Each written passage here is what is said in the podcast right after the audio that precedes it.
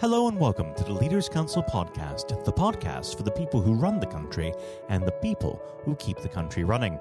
You join us in yet another sunny but empty day here in the capital. I'm Matthew O'Neill, and today, as always, we ensure that we have a variety of distinct perspectives on leadership. First, we're joined by Ian Duggan, Joint Managing Director of Acclaim Contracts, a construction firm based in Essex. Ian, hello. Hi. Thank you very much for coming on the program today. Uh, now, normally uh, we'd charge headlong into the subject of leadership, but before we get there, I must ask how has COVID 19 affected your business? It's uh, been very challenging um, trying to work through it. We've been completing a lot of essential works for the MOD and BT and worked our way on site.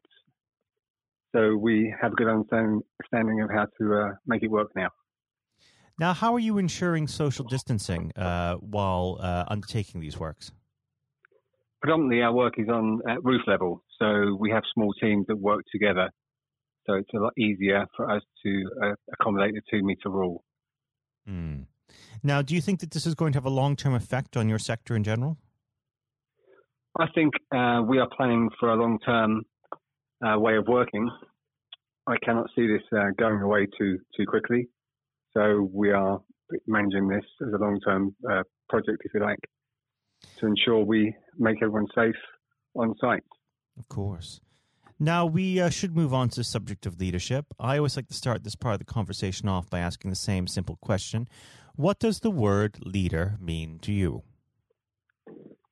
Someone that people look up to, uh, someone that you trust, uh, someone that you can go to with your problems, um, and being positive in a negative situation is not always um, it's not it's not to be naive. It's uh, about being a leader.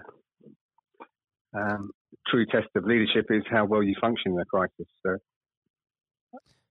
and how would you how would you describe your personal leadership style? Um, my leadership style is um, very encompassing. I'm not a person to go and shout at people. I like to get everyone to work together uh, to manage their problems and to grow within their own own workplace and become a leader in their own right. Now, let's go back to the beginning of your career when you first started out your working life. Uh, did you have any particular role models who shaped you into the man you are today?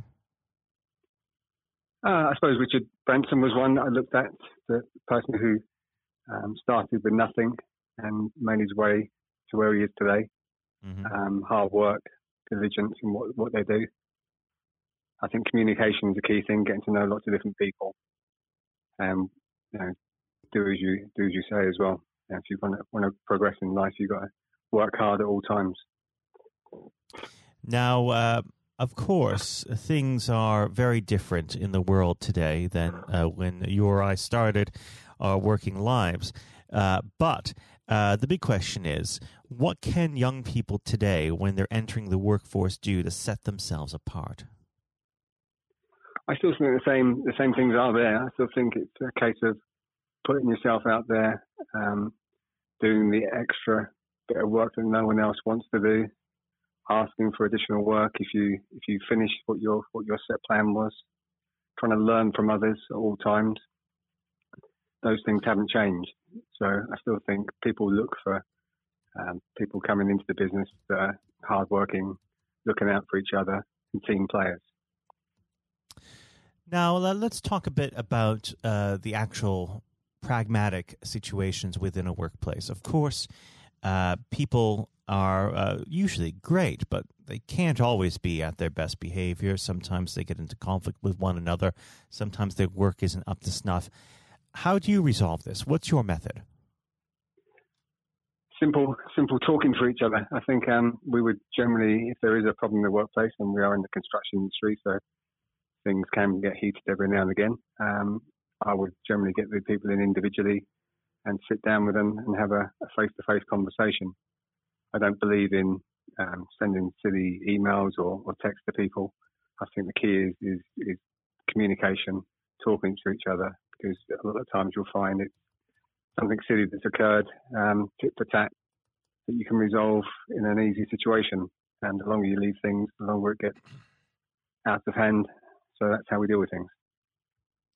Now, uh, let's uh, talk a bit about uh, when it comes to career development. So, we talked a bit about your role models uh, when you were starting out. Do you have any sort of mentorship schemes? I'd imagine you probably have an apprenticeship scheme uh, within your trade. Yes, we use um, apprenticeship schemes for the youngsters coming into the industry um, at different colleges, um, utilising carpentry skills and roofing skills so we do utilise those. Uh, it's very difficult nowadays to get youngsters um, keen on doing um, the likes of roofing works outdoors nowadays because a lot of them go into the world of IT and things like that. So, why do you think that is? Work. Do you do you think that this is just a change in what they're looking for in life, or do you think that they've been pushed down this route by the education system? I think it's the education system. Personally, I just don't think it's um, the, the done thing anymore to go you want to be uh, a roofer as such or a carpenter. Mm-hmm. I think it's uh, still quite good to be an electrician or a plumber. Um, so quite highly paid. Mm-hmm. Um, so I suppose working outdoors, getting your hands dirty, you know, things like that aren't the done thing anymore. You can probably earn a good wage working in, you know, for the likes of Amazon in a factory and things like that. So uh, uh, it's difficult to get people involved. But as you said, uh, being in the trades is a, is an excellent way to earn a living. Uh, what can be done to change that perception within education? Uh, do we need to see more hands-on uh, sort of courses within schools? Maybe starting think, them yeah. up on the trades when they're very very young. I think getting them in into the trades and interested at colleges. I think going back to when I first started out, there was a lot of uh, specific courses you could do, um, like BTEC courses as they were then for construction and skilled courses that got people involved at college stage where it wasn't all handwritten, it was hands on, and you got involved with the uh, job that you wanted to do because not everybody wants to sit in an office. No, you're absolutely right. I think, I think, I think that's key. If we can if they can get the youngsters involved in that in that side of things, it will work. Now, uh, let's talk uh, a bit about the changing nature of uh, construction uh, within uh, the UK. Of course, there is a push uh, to build more housing at the moment, but where do you see that going? How do you see construction changing over the next 10, 15 years? I mean, we as a company, our company, Acclaim Contracts, do not get involved generally with on the new build sector. We are involved in the refurbishment mm-hmm. sector. Um, but I can see, and I can see a lot of the new build sector being built off site. Um, so that the houses are coming already pre-built. So I think that will speed things up, um, which really means less requirements of uh, trades to build the houses on site. Mm-hmm. So a mm-hmm. lot of them will be built, you know, house, houses built out of timber and things off site and then just built around when you get there. So that will speed things up um, but reduce the requirements for, for the sort of bricklayer trades. Um, but from our industry, with the refurbishment market, I can't see it changing too much because you're always going to need to replace flat roofs or pitch roofs. So that'll be an ever changing uh, market with different products, right. more so than the actual way it's done. Now, unfortunately, our time together has drawn to its close. But, Ian, before I let you go, what does the next 12 months have in store for Acclaim contracts? I'm hoping the next 12 months is, is another uh, good year. Um, it's going to be a difficult one, uh, changeable one with the COVID 19 policies in place. Um, it looks like the, the volume of work may well still be there if the government are willing to carry on spending money, which it looks like they possibly will. Everything will be done at a slower rate to try and get things done safely and effectively, um, which is the main thing to keep your, your employees safe at this time. I'm hoping that we can you know, get through the year um, safely and financially stable, and then hopefully next year will be another growth year. Well, Ian, I'd like to wish you and the entire team at Acclaim Contracts the best of luck over the coming weeks and months. And hopefully, when things get back to some semblance of normalcy, you can come back on the show and tell me how things have gone. Ian, thank yes, you. Okay, thank you. That was Ian Duggan, Joint Managing Director of Acclaim Contracts. And now, if you haven't heard it before, is Jonathan White's exclusive interview with Sir Geoff Hurst. Uh, we're now joined, uh, though, by former England footballer and still the only man to score a hat trick in a World Cup final, Sir Geoff Hurst. Uh, thank you very much for coming on today. Uh, You're welcome. You're welcome. Good afternoon. Uh, and perhaps I should uh, start and get it over and done with. I know you must be bored with it, and you've probably been asked a thousand times. But when you got out for a duck playing for Essex, Geoff, what was going through your head at the time? well, of course, that's not one of the most asked questions I get oh, there, there are one or two people who are very familiar um, who, who, do Google me realise that I did uh, score nothing for Essex, uh, for my only game for Essex first team when we played against Lancashire in Liverpool, a place called uh, uh Aigburth in, in, uh, in, Liverpool, many, many years ago, 1962, I think that was. So I didn't, um, yes, I, I, didn't really feel it at the time. It was lucky to be playing, I guess. There were one or two injuries. Um, but the problem that I had was was really messing about between the two sports. That was very detrimental to me uh, over that period of time, mm. being stuck between the two sports. And I think uh, for those that uh, don't know, there's a there's a, another world that might exist where um, Sir Geoff Hurst was a, a first class cricketer and not perhaps a, a footballer. But um, whether it's business or cricket or, or football, obviously the importance of leadership it can't be understated, no matter what form that comes in. When you were at West Ham, uh, Geoff, and when um, Ron Greenwood first uh, uh, came along, he made obviously some pretty radical changes. Was this a man that genuinely inspired confidence uh, the first time you'd meet him? Absolutely. I mean, he, he was simply a, a fantastic uh, coach or teacher, if you like, of football. And uh, they, they quite always mention when we talk about Ron Greenwood, Harry Redknapp, who was played under him and has been very successful as a player and, and the manager over many, many, many years. He and he's come across many coaches, of course, and managers during his time over years. I guess he would still say that Ron Greenwood is the best coach he had worked with. He'd worked with. So you're very fortunate. I think you, you, think you're lucky when you come across if you have a great teacher at school and uh, a great coach as we had in Ron Greenwood and of course a great manager in Sir Ramsey. So to come across people like that that caliber can have a huge influence on your your career, of course, and, and then your life, and that's that's quite purely the case. Absolutely. And in those early days um, at West Ham, uh, with with a manager like like uh, Ron uh, there, it's also important to have uh, uh, confidence with your other players, and of course they become your friends. Who did you look at to at the time uh, when to inspire confidence in yourself? Was it Moore? Was it Peters? I think probably. Well, I was very fortunate to play with the caliber of the players I did. Again, again, extremely fortunate to play with the captain um, of England and West Ham and Martin Peters, who was a fantastic player. And some, as far as Martin's concerned, I think sometimes he didn't quite get the uh, recognition he deserved and what a wonderful player he was. In terms of inspiring confidence, I always probably say that the biggest influence uh, for me, I guess, would be the captain Bob Moore.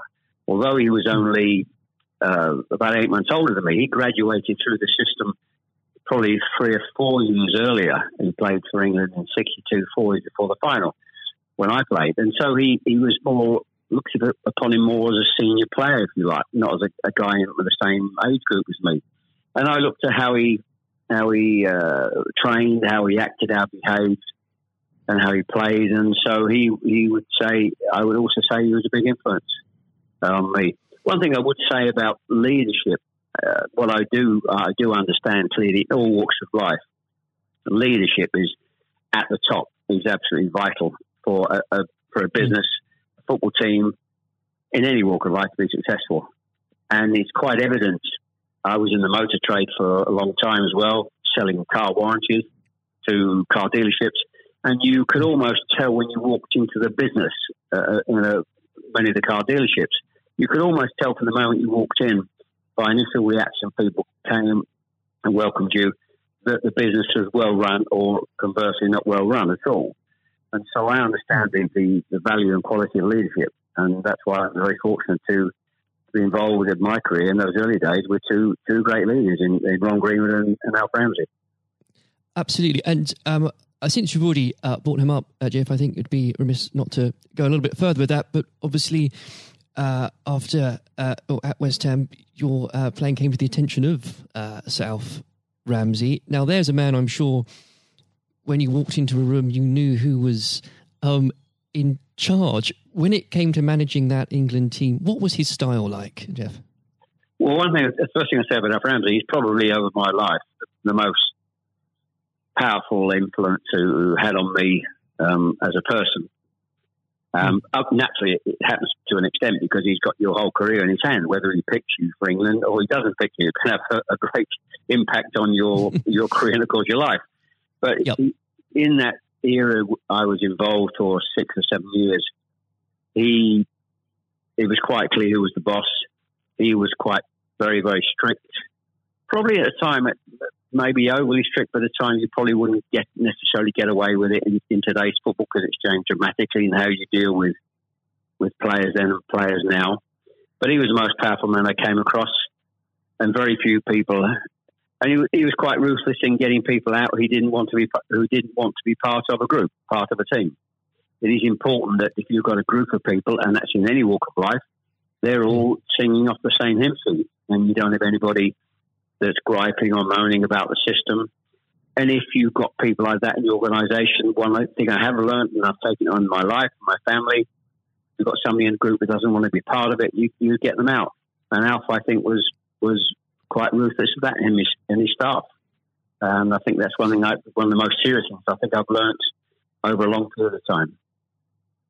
And is there, do you think, uh, a, a, specific moment? I'm sure there's probably dozens, but is there a specific moment, Geoff, you could uh, perhaps pick right now that did show those uh, qualities in uh, Sir Alf so uh, sharply?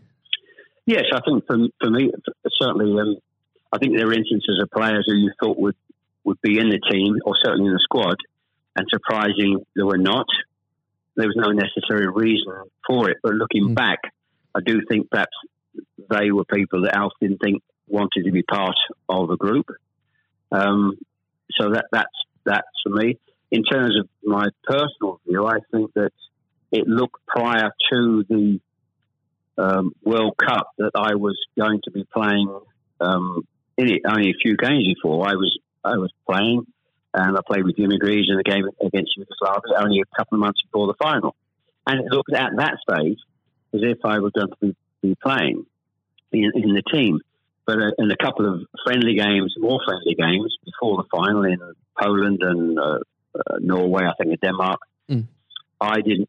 I played two of the four games, and I probably didn't quite replicate my my form that I'd showing at West Ham and in the early couple of games for England. And he he left me out in the first game of, of the World Cup against uh, Uruguay. He started off with Jimmy Greaves and Roger Hunt. So I, hmm. I, had an impact of thinking I at that stage I, like I was going to play, and didn't start because of just a lack of form. I didn't play quite well enough to justify my position, and somewhat fortuitously, I only got back in the team because of a, a nasty gash to shin um, on Jimmy Greaves' leg. And I think what you've said there, uh, Geoff, actually does sum that up really well. And more than that, whilst it's important to have that someone in charge with those qualities, it's almost useless if there isn't a strong and unified team behind them. And there really must have been moments, if maybe there weren't, but uh, let us know in that 66 competition, the prolonged pressure on all of you, you know, the weight of a nation, did it get to you? Oh, not for me personally, no. I, I think, and I don't, uh, not for me, not for a second. I think mm. I was just happy to be you know, be involved in the squad initially. Uh, not at all. I didn't. You're not aware of the magnitude of the occasion, really. Looking back out, out. So I never really felt. People talk about pressure a lot, and it's there, and people players talk about people talk about it in life. I didn't really feel necessarily feel any great pressure pressure during the time I was there. And what is also important to say about Alf Ramsey, the people he, he left behind that, that were left in the squad after he'd moved one or two players out, the squad were uh, a, a, bunch of very hard nosed, professional, uh, top quality people. And that was again the leadership that Alf showed, he, he got people in together that were very, very strong personally. Um, uh, and I think that was part of the success we had. We were very, I always describe our, our group as hard nosed professionals. Um, we have some great players, but overall, they were great, hard nosed professional players. Um, and great quality people who we've kept in contact with, you know, over the years. And Geoff, I've got to ask, and I'm, I'm not making this up, I've genuinely heard that people do ask you whether or not you realised there were people on the pitch at that moment. I imagine you were busy on something else. Well, I, I did some theatre shows last year. They've gone fairly well, and we're going to do a series of uh, theatre shows, in fact, starting this week over the next uh, two or three months. And uh, at the end of the theatre shows, we have about 20 minutes where we uh, uh, allow the people in the audience to ask questions. And the, there's, I won't mention both, they're too long to talk about both questions. Um, one, the other one's a really stupid one. It's too long for me to tell you. It's absolutely ridiculous. but the, the, the other ridiculous question I get asked did I realise there were people on the pitch? And of course, I jokingly say, yes, I was just about to, to shoot to score the goal and I looked round, put my foot on the ball, and looked round for a little while and said, Oh dear, there are six or seven people running on the pitch. so that's, uh, I've had been asked that once at one of the theatre shows. so I joke, make a joke about that and saying, Yes, I put my foot in the ball and waited to just have a, look, have a glance round, you know. Maybe it does prove there are things that, such as stupid questions, really. Um, oh, yeah, there, are, there certainly are. I've got another one which I won't bore you with. It won't be too long to tell you. Uh, I was in a Jersey or Channel Line, Jersey or Guernsey, uh, two or three mm. years ago, and most stupid, irrelevant questions, absolutely nothing to do with football whatsoever, which uh, was absolutely. But I can use that now because it, it is quite funny. well, maybe another time then. But we. Um, uh, well, you want me? I, I can tell you if you want. You want? You got time? I can tell, I tell you if you want. Geoff, go on, go. On. I think I, it would be silly if I said no at this point. Okay, so I was uh, doing a, a at a dinner in, in the Channel Islands, three or four hundred people, black tie dinner, uh, guest of honor. Mm. And this occasion, I was speaking for about 20 minutes, then allowing uh, questions from the audience at the end of the evening. And there was usual football questions. And then all of a sudden, I heard a, uh, somebody at the back who, who asked a question. I didn't quite hear what he said. He didn't have the microphone with him. So I said, I didn't hear what he said. Can you please give mm. this chap the microphone so I can hear clearly what he said? So the chap had the mic and he said, when a turtle loses its shell, is it naked or is it homeless? Right. what, what a question! What a question! Uh, well, I think that would be in, definitely in the stupid category, wouldn't it? So we had a laugh about that. Is, uh, well, uh, and we, you've got to have a patient of a saint, I think, sometimes to put up with well, things no, like that. But then again, I found it amusing. I just found it amusing. In fact, some of the audience found it highly amusing as well. So it did. Uh, um, it did make again, laugh that day. If you can put up with my questions, you can probably put up with uh, anything. Um, but there, there, would have become a point, though, um, Geoff. I think um, you, you were a young man when obviously this happened. When you must have realised that people, teammates, began looking at you for leadership. Um, is that something that occurred to you, or did you just realise that by by one way or the other, people actually begin to look up for you for inspiration? Well, possibly. That's never really struck me until you've actually mentioned it now. Quite frankly, it's a new a new question. Mm. Does anybody look up to me? I'm sure perhaps uh, there are there are people who pay you compliments of, of uh, fans of, of, West Ham and, uh, Stoke, and of course in, uh, England fans who. Um, I, I, think probably yeah, it would be very immodest of me to to suggest that I, I, felt that somebody was looking to me for inspiration. Um, you, but, you, don't but, uh, have to, but I will. Uh, well, um, it's, it's, okay for a third party to do it. Uh, perhaps, um, perhaps that may have been the case over the years. Uh, people look at you, and um, uh, maybe uh, it has a, helpful effect. but I do think you, you, how you behave and set examples on and off the pitch is people must realise that that's, that has an influence how you react and behave mm. to, to situations on and off the field. Surely, probably has an impact to younger players coming in into the team latterly. Um, yeah, and and with that, looking at um, uh, football today, uh, is there anybody that you think, particularly on the field or the sidelines, that strikes you as someone with um, those qualities that you could identify in a in a natural leader? Um, well, a player, current players, you mean? Oh, players, managers, anybody that uh, you look to today, really?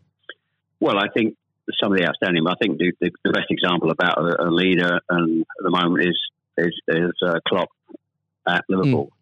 Mm. He has been absolutely fantastic to uh, acquire the players and get them to their attitude is absolutely fantastic. They're great players, but there's more than just being good players in football. It is have a good player with a fantastic attitude, and their willingness to work for each other and the team is absolutely outstanding.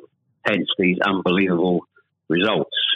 There are, you know, and the great players not always succeed as, as individuals, or probably even uh, certainly as a team if you haven't got the right attitude alongside it. And they're probably, and that, that comes through the leadership. That's not just luck. Absolutely. That's, that's absolute leadership. He'd be the best example, of course, in, in football terms today. Uh, e- easily, easily.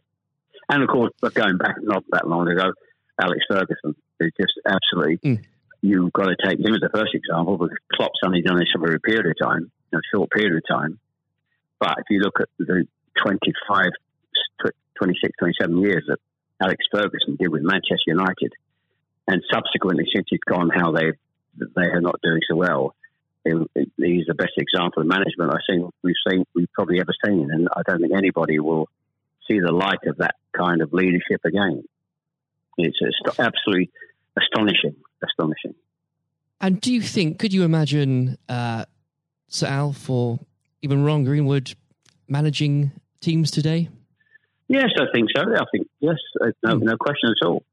I think they uh, Ron Greenwood yeah. Well, the, the answer, straightforward answer is yes. Um, That's good they, answer. the straightforward answer is yes. I can elaborate as much as you want, but the straight answer is absolutely categorically yes. Uh, and with um, and I know uh, if we could talk about this probably for the next hour or so, but um, I'm conscious of the um, time. Um, looking um, back uh, through your um, playing career, perhaps especially um, your time uh, for England, who was it uh, that struck you more than anyone else on the pitch uh, that displayed qualities of not just leadership but uh, companionship and and level-headedness that you think that have stuck with you all these years later?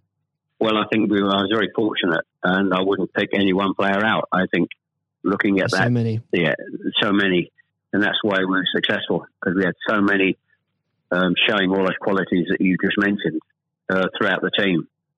I think that that was outstanding, and uh, uh, and it's an opportunity to, talk about uh, all of them in, in, that breath. And there was nobody, and I'm going back from an earlier earlier question for me, that um, all hard nosed professionals, good good teammates, mm.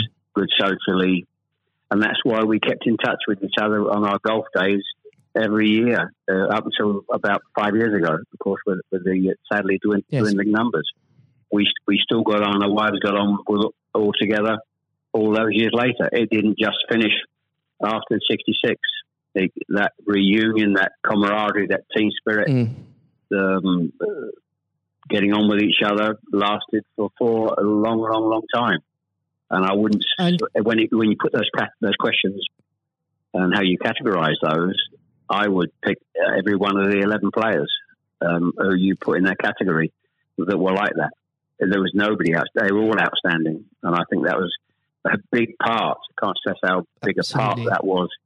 And I've said that many, many times for the success of the team. We have some great players. It, we have some great players, of course, but without the attitude alongside that, going back to an earlier question, you we wouldn't have been as uh, ultimately ultimately as successful. Exactly. Without that, you, the, the the whole will never be greater than the sum of its parts. But with it, Yes, the word is, the word is team. The word is the word is team. Absolutely. And I always use the word team when I talk. Sometimes uh, together, everyone achieves more, and that that's the same in any walk of life. That, that's fundamental. And uh, lastly, uh, Geoff, looking if if you were to uh, give advice, and whether this is in sport or business or indeed any other walk of life, what would you identify, if you can, as the key tenant uh, that you can't go without in terms of leading a team, no matter what that team is? Single mindedness, uh, single mindedness, dedication, dedication to the job. Um, thinking about that put that that role, that job in leadership all the time. It's a huge part of your life. It, you, I don't think you can switch off when you're in, in business at the top level or sport at the top level.